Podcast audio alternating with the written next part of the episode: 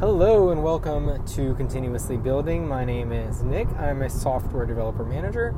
And one of the things I want to talk about today is just breaking the cycle of giving up. I guess really I need to first identify the things that cause me to want to give up on a project or on something that I'm that I'm doing.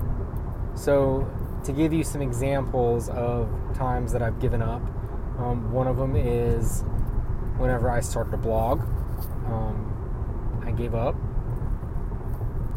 I wrote maybe five five blogs, and I just completely gave up. Um, I started a podcast in the past, and I probably recorded like three episodes. Um, did another podcast with a friend.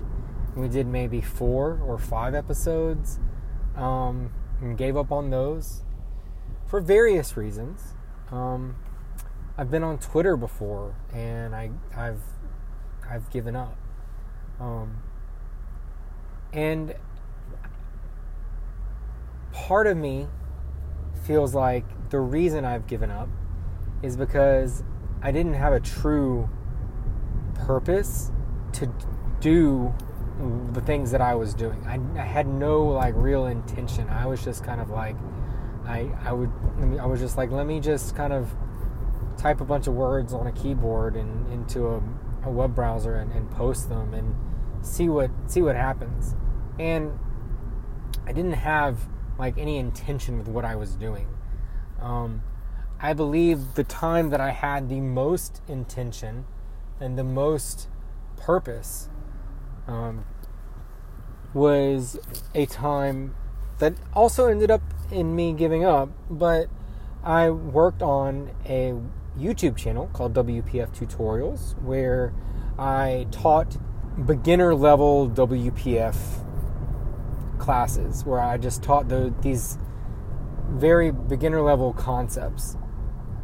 And over the course of a month, I put together these like 23 different lessons and I recorded them and did screencasts and everything and it it was received well but not until like 6 to 9 months after the initial video got posted there was just a lull um, and I eventually realized I wouldn't say I got bored but I got to the point where I realized a couple of things. One is I wasn't an expert in WPF, so I was I felt as if I were posing as an expert in WPF, and so I felt like I wasn't being true to myself.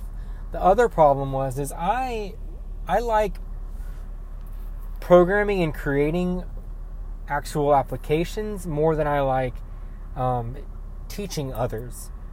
I know that sounds really selfish and bad. Um, I just don't feel like I'm that um, interested in it. Like I appreciate all the teachers out there.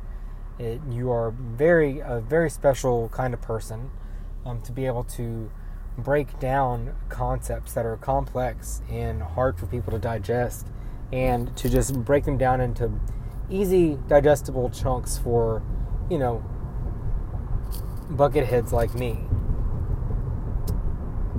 to understand and take those concepts and make actual applications from them. Um, so I totally appreciate you know people who create tutorials. I just didn't feel like I was able to do it. So I gave up. And the question here is should I have given up? And if I could go back in the past, would I change anything? Would I have done anything different?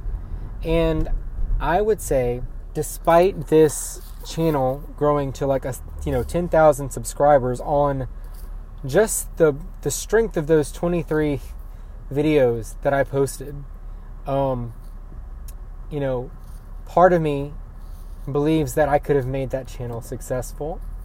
Uh, the other part of me thinks I would have been miserable doing it. So I don't think I would go back and change anything. Um, I believe in that time, I went on to do other things that changed the course of my career. Uh, for instance, I decided at that moment uh, when I was, you know, in 2011, when I had those 23 videos posted and zero subscribers, I decided, you know, I wanted to start writing iOS apps. And I, I found a way to do it, and I put my mind to it, and I was able to create an iOS app. And it took me about a year. And I didn't give up on that. And that, that you know, in 2012, I feel like that is the last time that I did not give up. Um, I pushed through to the end. And it was an application that I'm super proud of that basically you could follow your favorite YouTube channel and in, a, in such a way that when they uploaded a new video, you got sent a push notification. Now I know the YouTube app in 2022 allows you to tap that little bell icon and get a notification, but back in 2012, this didn't exist. So, my application, I was super proud of it, and I'm still very proud of what I accomplished there, um, because it was, it was, it was um, not a trivial task to do that.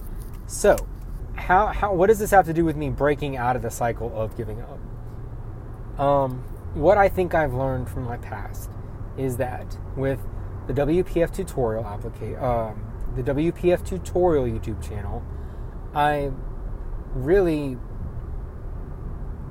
should have stuck with it longer if I wanted to make it a success and if I um,